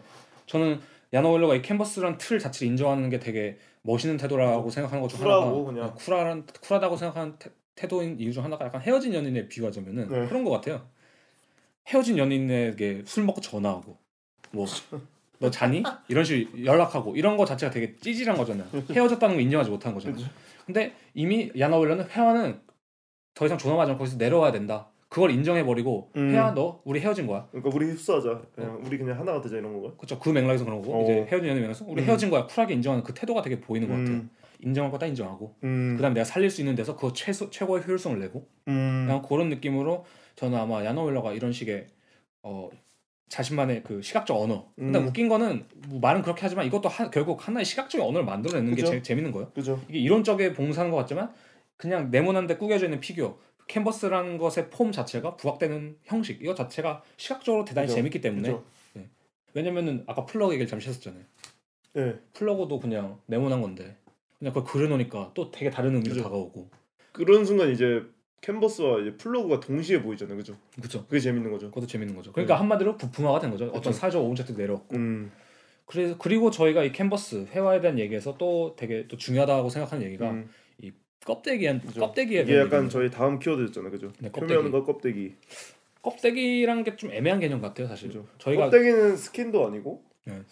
참 설명하기 애매해요. 돼지 껍데기라고 하면은 아 이건 좀 다른 얘기죠. 네, 돼지 껍데기는 조금 맛있는 거고. 맛있는 거고 네, 아무튼 모페 씨, 네, 제가 생각하는 껍데기란 거는 사실 네, 이중적인 태도가 있는 것 같거든요. 음. 어, 그러니까 왜 중요하냐면 그게 예를 들면 첫 번째로 간단한 예시로 첫 번째로 회화에 그 캔버 걸린 캔버스 그러니까 짜여진 캔버스도 천도 껍데기일 뿐이에요. 첫 번째로 그죠. 그런 특성이 있고 두 번째로 껍데기란 건 제가 생각했을 때 네트워크에 들어온 피부의 형식이라고 생각해요. 네트워크에 들어온 피부 형식. 그러니까 한마디로 뭐 약간 메릴봉 때 약간 살 존재는 약간 예를 들 수 있는 것처럼 뭐 그것이 어떤 관계 관계망 안에 들어올 수 있는 혼용의 상태를 취할 수 있는 게 전 껍데기라고 생각해요. 어, 왜냐면 내 피부는 내 피부지 뭐 사카린 씨 피부가 아니잖아. 그죠, 우리가 그걸 만들 수 있지만 그건 내 피부야. 그죠, 그건 나에 대한 얘기를 하고 있는 거. 이 피부는. 그죠. 근데 내가 굳은 살을 떼서 사카린 씨에게 준다면 그거는 사카린 씨도 분명히 소통하고 생각할 수 있는 만질 수 있고 그러니까 그죠. 내 거지만 사카린 씨도 충분히 관계할 수 있는 그 관계망이 생긴다 생각해요. 음, 그러니까 이, 이 얘기를 한 게 뭐냐면은 껍데기는 어디인가 붙어 있다가 떼어진 느낌이 되게 강하고 그죠. 그다음- 허물도 껍데기라고 볼 수 있죠, 그죠. 그렇죠 허물 같은 거죠. 그죠. 애벌레가 이제 탈피를 했을 때 자신의 흔적이 오, 오롯이 남아져 있는 그 껍데기를 딱 벗어버리잖아요, 허물을. 네네. 오, 저희가 네트워크 얘기를 해서 그거랑 연관지어서 말하자면 딱 그거죠. 우리가 그러니까 그 살이라는 것들, 살이라는 지점, 표면이란 것이 네트워크에 관여할 수 있는 형식 그 방식 그리고 음. 그것의 존재 방식이 껍데기라는 측면이 되게 강한 것 같아요. 음, 뭐 그렇기 때문에 저는 그것도 하나의 약간 어 장치인 거죠 회화적인. 음, 실제로 야나올리는 그런 껍데기들을 그린다는 인상이 되게 강, 강하거든요. 그 어떤 인물을 그리던 그죠. 동물을 그리던 그 표면이 되게 이상하게 드러나는. 네, 표면성에 되게 집중하면서도 그것이 되게 그 주체 그러니까 뭐 예를 들자면은 뭐 달팽이 그림 다 쳤을 때 음, 음, 달팽이한테 그것이 집중되는 것 달팽이란 존재 특성에 집중되는 것이라기보다는 음, 달팽이라는 것의 표면 맞아. 그것의 매끈매끈한. 표면이라든지 음. 뭐 죽어 말라 있는 표면이라든지 그런 것들을 부각시켜서 우리가 얻을 수 있는 게 뭘까라는 음. 거죠. 재밌는 게 이제 야나 오일러가 어떤 피규어들을 그리면 저희가 느끼는 거는 이게 그 피규어들을 묘사하려고 그 형상을 집어넣은 그린, 집어넣어 그린 게 아니라 그 형상에서 이제 떼어져 나온 무언가를 그, 그려놓은 느낌이었어요. 그죠. 그래서 이제 뭔가 되게 그래서 제가 좀 불쾌하다는 느낌을 느낄 수도 있었고 그러니까 이게 기분 안 좋은 불쾌함이 아니라 그 음. 그림 좋은 그림이 주는 그 특유의 특이한 불쾌함이라고 해야 되나? 그 불쾌함도 껍데기가 가진 특성에서 되게 그죠. 여- 연유하는 것 같아요. 재밌는 게 뭐냐면은 그런 거예요. 제가 아까 막 네트워크에 편입된다 이런 말 하는 게 저는 껍데기란 거는 내부성이 아니라 외부성을 가지고 있다고 생각하거든요. 그러니까 음. 방향성이 내부를 향하는 것이 아니라 외부를 향한다고 생각해요. 음, 그러니까 우리가 그렇기 때문에 자본주의 껍데기 라고 그죠? 했을 때 우리는 되게 객관적인 생각을 좀 할 수 있게 된다고 생각하거든요. 음, 제가 석한 씨에게 자본주의가 뭘까요? 라고 묻는 거랑 자본주의 껍데기는 뭘까요? 라고 음. 했을 때 저는 대단한 객관성이 탄생한다고 생각해요. 자본주의의 껍데기라고 했을 때 뭔가 말할 수 있는 부분들이 저 간소화되는 것 같아요. 음, 자본주의라는 거는 형상 자체를 내포하기 때문에 너무 큰 느낌이고 저한테 네. 자본주의 껍데기라고 하면은 저는 그냥 깔끔하게 money라고 할 수도 있고 그러니까 뭔가 그 flex 이런 것도 있을 수도 있고. 그러니까 저는 조금 제 스스로의 머릿속에서 좀 간소화돼서 좋은 것 같아요. 그러니까 음. 너무나 이게 표면이 딱 생겨나는 느낌? 간소화란 걸 저도 생각을 해보니까 그런 네. 생각이 들어요.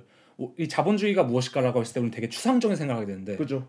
그 껍데기 그리고 간소화 이런 껍데기가 무엇이냐라고 했을 때 대단히 실제적인 생각을 하게 된다는 거예요. 구체적이 되기도. 네, 구체적이 되, 되는 것 같은데 음, 그- 사실 그렇기 때문에 어떤 주제에 대해서 어떤 네트워크에 대해서 설명할 때 음. 어떤 더 전반적인 얘기를 할 때 사실 회화에게 더 적합한 폼은 더 적합한 형식은 어, 껍데기란 것이 아닐까. 음, 그렇기 때문에 그녀가 이렇게 계속적으로 어떤 껍데기를 그려내는 것이 아닐까. 음, 그리고 되게 재밌다고 생각한 것 중 하나가 실제로 그래서 그녀가 다루는 저- 작업의 전반적인 주제는 다 되게 난해한 것들이에요. 음, 야나 오일러가 나는 달팽이의 인권에 대해서 얘기하는 게 아니잖아요. 음, 난 그죠? 달팽이가 가지고 있는 어떤 특성에 대한 나의 생각을 얘기하는 게 아니라 어떤 젠더 권력, 뭐 자본주의, 그죠? 뭐 디지털화된 시대, 그럴 수도 인간 중심주의적인 사고 방식 이런 것들이 사실 논의되기 되게 힘들다고 생각하는 그죠. 어떤 되게 추상적인 맥락이 되게 예, 강한데 그죠? 그것들 역 반대로 회화란 걸 인정하고 음. 껍데기라는 표현 그 형식을 쓰면서 그것들이 되게 그게 되게 재밌는 모순이죠, 그죠? 네, 그러니까 재밌는 주제는 너무나 추상적인데 거기에 나오는 물성은 껍데기라는 것이기 때문에 그 네. 두 개가 오묘하게 약간 이렇게 합쳐지는 게 전 되게 재밌는 것 같아요. 음, 그러니까 뭔가 그, 그 사람이 딱 그 야나 오일러 작업을 봤을 때 그 두 가지가 뭐 이렇게 동시에 일어나는 느낌? 음, 뭐 그렇죠 그런 게. 있는 것 같아요 확실히. 네. 그러니까 뭔가 뭐 아까 말했지만 뭐 애벌레 허물 보는 것처럼 음. 그 허물을 봤을 때 그 내포되는 원래 갖고 있는 형상을 유추할 수 있잖아요. 그리고 재밌는 거는 그런 것 같아요. 우리는 우리가 살아가고 있다는 느낌을 어디서 받냐면은 살을 포함하는 데 있다고 뭐 손톱 생각하거든요. 깎을 때 아니 손톱 깎을 때가 아니라 네. 살을 포함할 때. 그러니까 허물 얘기로 예, 예시를 들자면은 달팽이 아니 그러니까 애벌레가 허물을 벗으면 그 허물 다시 돌아오지 않잖아요. 그죠? 다시 앞으로 가고 나비가 된다거나 그죠, 성충이 그죠. 되지. 예를 그죠. 들자면 그다음 저희도 뭐 굳은 살 손톱을 깎아요. 그리고. 않잖아요. 그죠? 그걸 다 버리고. 근데 사실 우리랑 인간이든 존재의 history, 역사를 볼 수 있는 가장 적, 그 가장 우리에게 맞닿아 있으면서 음. 가장 멀리 있는 그 사물이 우리가 가지고 있던 껍데기가 아닐까 생각해요. 어, 그러니까 껍데기는 언제나 잊혀지는 존재인 거죠. 그죠? 껍데기는 언제나 존재하지만 그죠? 약 산물이죠, 산물. 저것도 자, 야나 오일러 작업에서 보면서 드는 생각 중 하나가 그녀의 작업적인 태도가 되게 냉소적이라고 생각하거든요. 음. 근데 이 냉소적인 것이 껍데기에서 기인하는 게 아닐까 생각해요. 어. 너네가 한 번이라도 실제로 껍데기를 마주한 적이 있느냐? 어. 그러니까 자본주의 껍데기라고 말하면 우리는 그런 얘기를 하잖아요. 부익부 빈익빈 실제적 되게 실제적인 어떤 그 현상들 나열할 수 있잖아요. 그 다음에 뭐 이렇게 보이지만 사실은 모두 다 세뇌되는 거야. 그죠? 뭐 이렇게 보이지만 사실 다 광고야. 그죠. 이런 것처럼 그죠? 우리는 그런 생각을 할 수 있는데 껍데기를 본다면은 우리는 살아있다는 느낌을 거기서 받지 않기 때문에 그것들은 죽은 거라고 생각하기 때문에 껍데기란 것은 의미가 없는 거라고 생각하기 때문에 그렇게 다루지 않은 것 같아요. 음. 그래서 무심코 넘어갈 수 있는. 그러니까 누군가는 그건 그냥 껍데기일 뿐이야. 음. 속을 들여다봐라라고 할 때 야나올은 아니야 껍데기가 다야. 그죠. 그거는 실제도 똑같고 내가 하는 회화도 똑같아. 음. 내가 하는 회화도 나무에 짜여진 네모난 나무에 짜여진 껍데기다. 천 천의 천으로 된 껍데기일 수도 음, 뿐이다. 라고 말하는 되게 layer가 쌓인 좀 얘기가 되게 재밌네요. 누군가는 껍데기는 가라라고 외치고 있는데 그러니까 이 여자는 오히려 껍데기가 다가와. 껍데기가 껍데기를 보여줄 테니. 껍데기가 진짜 우리에 대해서 무엇인가 말해줄 수 있다. 그죠? 음. 그리고 되게 재밌는 게 저희가 아까 막 제가 방금도 막 디지털의 껍 디지털 시대 껍데기 이런 얘기 했잖아요. 네, SNS의 네. 껍데기 예. 그런 거 있어서 저는 확실히 약간 오마주 같은 것들이 그죠? 되게 눈에 띄거든요. 그죠. 이런 맥락과 관련해서 그죠? 저도 잘 몰랐는데 석한 씨가 오마주가 되게 많다고 하더라고요. 그 그래서 저도- 야나 오일러 작업을 보면은 네. 오마주가 진짜 많은 게 대놓고 드러나는 오마주도 있을 뿐더러 그러니까 미술에 대한 지식이 없는 분들이 봤을 때는 아예 발견하지 못하는 오마주도 되게 많다 생각하거든요. 네 그렇죠. 예를 들면 뭐 피카비아도 있고 뭐 프란시스 베이컨의 네, 오마주도 당연히 보이고 그리고 대표적으로 좀 대놓고 드러났던 게 이제 뒤샹이나 아니면 이제 게르하르트 리히터의 이제 두 개 그림을 예, 두 개의 그림을 합친 듯한 느낌의 그런 오마주도 보았고 그리고 뭐 파울 클레의 그림에서 나타나는 약간 monster적인 얼굴들 그런 것도 나타나고 근데 이게 재밌는 게 아까 그 방금 껍데기를 얘기하셨잖아요. 네. 그러니까 이러한 오마주가 아까 진짜 그 예술사의 껍데기인 듯한 느낌도 있잖아요. 근데 저도 딱 동의해요. 예, 되게 layer도 딱 치- 쳐지면서 이것들이 뭔가 당장이라도 떨어질 것 같은 느낌들을 그리고 저는 재밌다고 생각하는 게 오마주란 것도 예술사의 네트워크에 편입하는 그죠. 정확한 행위인 것 그죠. 같아요. 내가 네트워크를 어디까지 다룰까에 있어서 작업의 범주 선- 설정하는 데 있어서 네. 오마주를 한다는 것은 예술사라는 것을 건드리고 싶어하고 그죠. 예술이라는 시스템을 건드리고 싶어하는 요소가 분명히 존재하는 그죠. 것 같거든요. 그렇기 때문에 저는 그녀가 그냥 음, 뭐 내 스타일이 없기 때문에 오마주를 음. 한다기보다는 그들을 진짜 존중하기 때문에 오마주 한다기보다는 사실 전 야나 오일러의 오마주가 되게 산발적으로 되게 많이 일어나는 것 같아요. 어죠 어, 곳곳에서도 그러니까 예를 들자면 프란시스 베이컨은 뭐 벨라스케스를 오마주했잖아요. 아 그렇죠. 근데 그런 것들이 좀 지속적으로 일어나는 느낌이 있는 그렇죠. 반면에 그러니까 연쇄 작용의 사슬 마냥 좋아하는 작업 작가에 대한 그런 존경심에 싸운 게 아니라 음, 이건 냉철하게 그냥 내가 네트워크 예술사라는 네트워크에 편입되기 위한 오마주 그렇기 때문에 어, 선택하는 작가들이 뭐 자신의 취향이라기보다는 그냥 의미가 그 당시 의미가 그 당시 의미를 되게 빌려오는 것 같아요 사실 어, 예를 들어 차용의 느낌이기도 하고. 저가 아마 설명하게 될 작업에도 네. 구스타브 쿠르베에 대한 작업이 구스타브 쿠르베의 세상의 기원이라는 작업이 나오는데 네, 네. 그것을 오마주한 작업 네. 그런 점을 봤을 때도 뭐 사실 구스타브 쿠르베, 피카비아, 베이컨, 게르하르트 리히터, 파울 클레 아무런 연관성이 없는데 그죠. 그것들- 예술사에 이제 흔적을 남겼던 작가들이 근데 그것들을 따오는 방식이 되게 냉철하게 자신이 원하는 것만 어, 원하는 이 메시지를 조율하기 위해 그죠. 또 다시 약간 부품화시켜서 그죠. 오마주라는 것도 조차도 부품화시켜서 자신의 작업에 되게 편입시키는 느낌이 강한 것 같아요. 근데 이게 되게 똑똑한 게 아까 제가 뭐 미술에 지식이 없는 분에서 이야기를 했는데 제가 만약에 이 야나 오일러의 작업을 뭐 미술에 관심이 없는 제 친구나 뭐 저희 가족들한테 보여주면은 사실 오마주에 대한 지식이 없는 사람이 봤을 때 그 작업은 그냥 야나 오일러의 작업이에요. 네, 그렇죠. 그러니까 이 originality를 획득한다는 게 진짜 웃기거든요. 그리고 재밌다고 생각한 포인트 중 하나가 네. 이런 오마주라는 것은 사실 originality와는 되게 좀 대척점에 선다 생각하거든요. 그러니까 실제로 오리 그 야나 오일러의 작업이 뭐 특색이 당연히 존재하지만 그죠. 그 화풍이라든지 뭐 오마주를 한다는 것 자체에서 그 다음에 그녀가 그려내는 것이 대단히 자신만의 캐릭터가 있는 게 아니잖아요. 그러니까 굳이 말하자면 잘 그린 그림인 거지 음. 그게. 그러니까 우리가 느낌을 받는 게 되게 잘 그린 그림인 거지 이게 반보처럼 되게 뚜렷한 화풍이 있는 게 아니잖아. 음, 음. 처음에도 저 그래서 제가 뭐 야나오일로 작업들 봤을 때 저는 구분을 못했어요. 뭐가 야나오일로 거고 그죠? 뭐 뭐가 야나오일 게 아닌지. 그래서 저희도 실제로 바- 논의할 때 방금도 하나의 그림을 봤을 때, 어 이거 혹시 야나올러 거 아닌가? 라고 했을 음. 때 아, 아니 아니었어. 음. 근데 그런 것들 봤을 때 저는 되게 특이한 지점을 걷고 있다고 생각하는 게 사진 아까 저희가 처음에 얘기했잖아요. 그 얘기랑 맞물리는 게 뭐냐면은 사진 복제 기술에 의해서 그다음에 디지털 시대에 의해서 그죠. 뭐 SNS에 의해서 점점 이미지들이 많아진 시대에 우리는 originality를 갈구하잖아요. 언제나. 그죠. 내가 나만의 것. 예, 예술가로서는 더 그죠 그렇고. 그죠. 나의 것을 보이고 싶고. 그러니까 나, 나는 뭘까? 나라는 사람 뭘까? 나의 정체성을 뭘까를 생각하는데 야나 오일러는 그냥 그런 데 어떠한 미련이 없는 듯하게 오. 그냥 original, originality는 그런 데서 나오는 게 아니야. 오. 그냥 나는 내가 선택하는 네트워크, 그냥 그 내, 내가 선택한 네트워크를 작동시키는 것이 나의 오. 나의 original originality야. 라고 말하는 것처럼 되게 그 시대 역행 크게 보는 느낌이. 그러니까 크게 보는 느낌. 시대에 역행하는 듯 보이지만 실제로는 되게 효과적인 방법으로 음. 오리지널 그러니까 자신의 originality를 좀 음. 확립하고 있다는 느낌도 그러니까 들고. 약간 자신의 미술을 대하는 관점이 뭔가 회화에 집중되어 있다기보다는 그냥 자신의 작업 전체에 대한 네트워크의 이야기네요. 약간. 네, 그렇죠. 그래서 그거랑 연관될 수 있는 게 저는 미셸 마이러스 그때 아. 비교하셨잖아요. 네. 한번. 그 생각이 문득 드는 게 저는 미셸 마이러스의 오마주, 미셸 마이러스 오마주 되게 작업을 많이 하잖아요. 네. 그 작가의 특징은 오마주를 네트워크를 위한 오마주가 아니라 음. 그냥 오마주를 위한 오마주 같아요. 그죠. 그러니까 미셸 마이러스는 제가 개인적인 팬으로 말씀드린 건데 이 사람은 예술사, 특히 예술사에서 회화의 팬이었어요. 네. 그래서 항상 이제 자신의 작업에 뭐 각 회화나 각자 다른 작업에 있는 요소들을 차용을 해서 그러니까 뭐 힙합 샘플링 마냥 딱 가져와서 끼워놓고 그것들을 이제 합성했을 때 시퀀스를 배치. 예, 예, 시퀀스를 배치해서 어떤 이미지가 탄생하나 그러니까 딱 그건 거죠. 그런 이야기 느낌이에요. 힙합의 샘플링도 정확한 예시인 게 그냥 어떤 멜로디 라인, 예. 어떤 드럼 라인 이런 네, 걸 네, 가져와서 네. 어떻게 하면 매력적으로 만들까를 또 고민하는 게 어떤 식의 좀 우리 힙합 용어로 banger라고 하잖아요. banger. 그죠. banger 비트를 만들까 이걸 고민한 느낌이라면 네. 야나 오일러는 난 banger 비트 상관없고 그냥 난 내가 하고 싶은 얘기만 할 거야. 음, 라는 느낌이 되게 강한 것 같아요. 음 맞아요. 예, 예. 야나 오일러가 조금 저는 확실히 이런 점에서 미셸 마이러스랑 약간 어쨌든 오마주라는 공통적인 키워드가 있지만 네. 방향성이 좀 다른 게 있는 것 같아요, 확실히. 방향성이 확실히 다른 두 작가죠. 음. 그 다음에 뭐 미셸 마이러스는 그냥 회화라는 그 틀 안에서 완전히 상주하고 있는 작가라고 볼 수 있고 음. 뭐 그게 나쁘다는 게 아니라 야나 오일러랑 그런 의미에서 반대의 길을 걷고 있는 거고. 음. 그래서 이- 뭐 슬슬 약간 총평 같은 느낌으로 여러 가지 좀 얘기, 뭐- 이것, 이것저것 좀 얘기를 해볼 수 있을 것 같아요 이제. 그렇죠. 이제 야나오일러에 대한 이야기를 좀 정리를 해보고 이제 마지막으로 좀 얘기를 해보는 거죠. 네, 근데 확실한 건 저가 처, 처음으로 얘기하고 싶은 거는 약간 그녀의 작업 태도. 음. 저희가 계속 말 저희가 말했던 것처럼 뭐 그녀가 이걸 포기했다, 음. 뭐 인정했다, 뭐 그걸 드러낸다 이런 식으로 말을 하는 게 뭐 부정적인 의미가 아니잖아요. 사실. 아 절대 아니죠. 그러니까 나이가 들면서 근데 느끼는 게 참 사람이 나이를 들면서 포기하는 것도 그렇죠. 그것도 능력이에요. 능력이에요. 포기하는 네. 것도. 그러니까 어설프게 붙잡고 있느니 확실하게 놓고 그 노음을 보여주는 게 오히려 더 깔끔하지 않을까. 그러니까 그런 미학이 있는 것 같아요. 확실히 그녀의 작업이 냉소적이라고 했잖아요. 어떤 의미로. 그렇죠.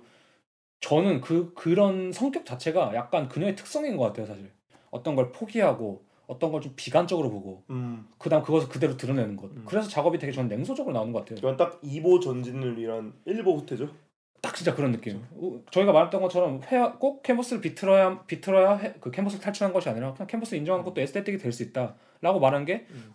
그것을 포기했을 때 나오는 에스테틱이 또 있는 것 같고. 음.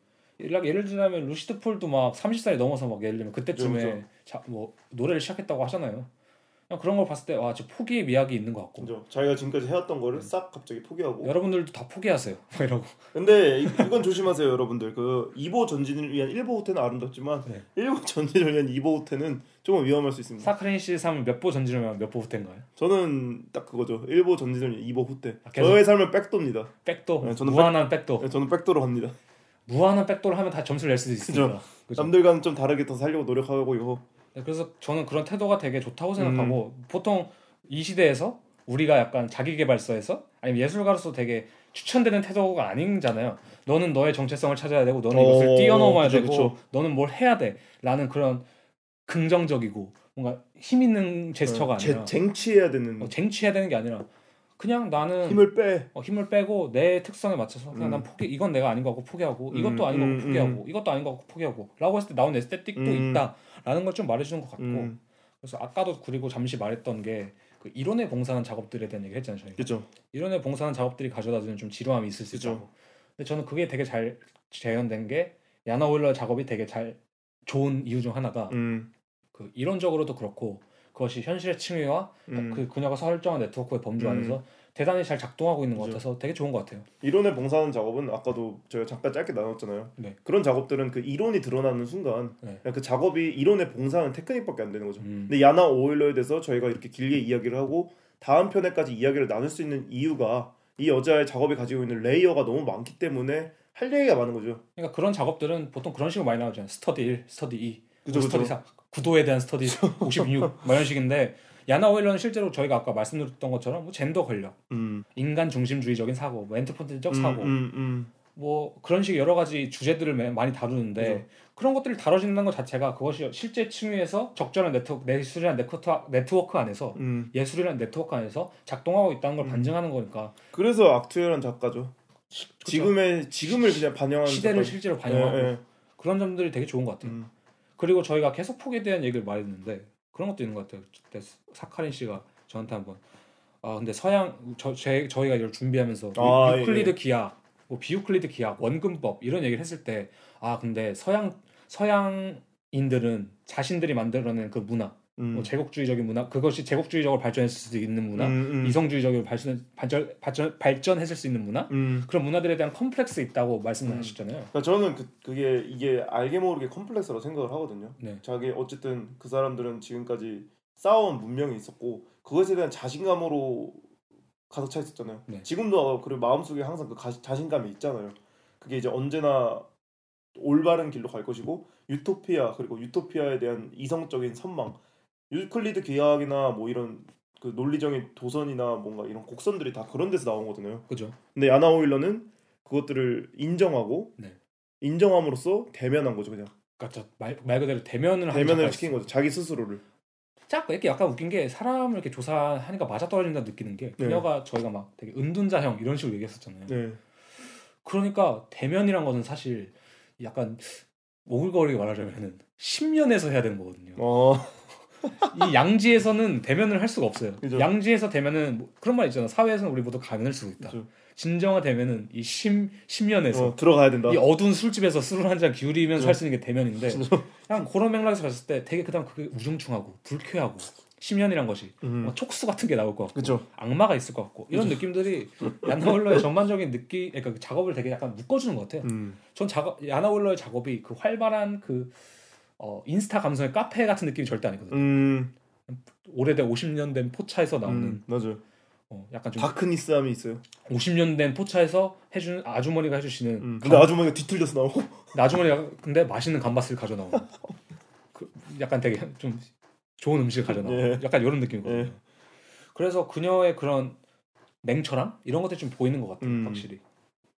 진짜 재밌어요 야나 오일러 작업을 저희도 조사를 하면서 결국에는 야나 오일러 작업에 조사를 하면서 제가 많이 들었던 생각 중에 하나는 이거예요 내가 지금 사는 세상의 네트워크는 어떻고 나는 어떤 네트워크에 음. 들어와 있는 사람인가 그리고 이런 질문을 제가 더 스스로 그러니까 보는 관람객에게 던지게 만들었다는 건 그녀가 항상 지금 세- 생각하고 있다는 거예요 사유를 그쵸. 멈추지 않고 있고 그리고 아까 저희가 처음에 말했던 작가는 어쨌든 어떤 시대상에 사는 사람이기 때문에 그 시대상을 거부할 수 있는 사람이 아니잖아요. 그리고 문득 그런 생각이 있는 것 같아요. 약간 저희가 컴플렉스 얘기를 했는데 네. 가끔 그런 생각을 하거든요. 왜 서양인들은 아니면 서양인들 중에 동양 문화 이렇게 환장하는 사람들이 있을까? 어, 라고 생각했을 때 그 컴플렉스에 기반한 것 같아요. 어 그럴 수도 있죠. 확실히. 그런 불교 문화라든지 네. 센 선불교. 그리고 그런 것들이 되게 문화화되고 서양의 보급 서, 그러니까 약간 미국도 그런 게 있잖아요. 미국식 중국 음식, 어, 서양식 동양 음식, 도- 서양식 동양 문화는 사실 일본인 것 같아요. 음. 실제로 일본은 일본의 문화를 되게 많이 알고 있잖아요. 서양인들은 그 조- 동양을 좋아한다고 있고. 예. 네, 도- 좋아한다는 사람들은. 그러니까 그런 의미에서 약간 아 동양, 아니, 그러니까 서양 애들이 스스로의 컴플렉스 극복하기 위해서 이런 문화들을 받아들이는 거구나. 음. 근데 그거 그거조차도 사실은 뭐 제가 볼 때는 뭐 완전 그 완전 깨달음은 아니겠지만 음. 어떤 의미로는 그렇기 때문에 그런 움직임들이 있는 게 아닐까. 이게 약간 야나오일러가 가고자 하는 방향이랑 좀 다른 방향이죠. 다른 방향. 다른 거를 찾음으로써 그죠. 뭔가 그것을 잊으려고 하는 게 아니라 내려놓음으로써 대면하는 거죠. 그죠? 그죠. 아 그 방식 차이가 음, 있겠네요. 음. 그러니까 뭔가 방향성이 다른 느낌이죠. 이런 걸 보면서 좋은 삶의 태도들을 몇 가지 배워가는 것 같아요. 음, 확실히 나- 저도. 맞죠. 네. 저도 그렇죠. 아 이것이 뭘 추가하고 뭘 가져와서 거기다 음. 덧붙이는 게 아니구나. 음. 포기하고 나서 음. 거기서 쌓아 올려지는 거구나 이런 음. 생각. 그래서 이거를 이런 걸 하면서 되게 재밌었던 게 그 작가에 대한 시대라든지 시대상, 음. 그다음 그 작가가 살아온 느낌, 음. 그 작가가 전반적으로 다루고자 하는 걸 저희도 사실 거의 처음 해보는 거잖아요. 그죠. 아 그런 것에서 이런 것들이 대단히 중요하겠구나라는 생각도 많이 들고. 음. 더 아까 말씀하신 것처럼 그래서 이 시대 내가 살고 있는 이런 데 좀 더 예민하게 되는 것 같고. 음. 저도 많이 좀 생각을 하고 음. 더 많이 연구를 해야 되는 나 아직 멀었구나. 음. 슬퍼졌어요? 네. 난 아직 멀었구나. 저는 곧 10년으로 좀 내려가겠습니다. 자 어쨌든 뭐 오펜 씨 슬픈 이야기를 뒤로 하고. 갑자기 나의 예, 푸념이. 예, 푸념이 갑자기 이어졌는데 저희가 이제 어쨌든 이런적으로 이론적으로 혹은 뭔가 전반적으로 접근을 했다면 그렇죠 다음 시간에 이제 본격적으로 저희가 작업을 두 편씩 골라서 소개하는 소개하는 시간을 갖겠습니다. 만약에 이곳은 이제 전반적인 그녀의 삶에 대한 느낌이었다면 그것은 이제 그녀를 해부하는 느낌으로 그죠? 네, 그녀의 작업을 실질적인 층에서 다루고 네. 분석하는 느낌으로 네. 좀 찾아오겠습니다. 다음 이야기 때 한번 또 마저 이야기를 나누고 그리고 오늘- 저희의 조금 더 이번 편에 저- 대한 전반적인 이야기를 한번 또 해보도록 하겠습니다. 네 들어주셔서 감사하고 사랑합니다. 네.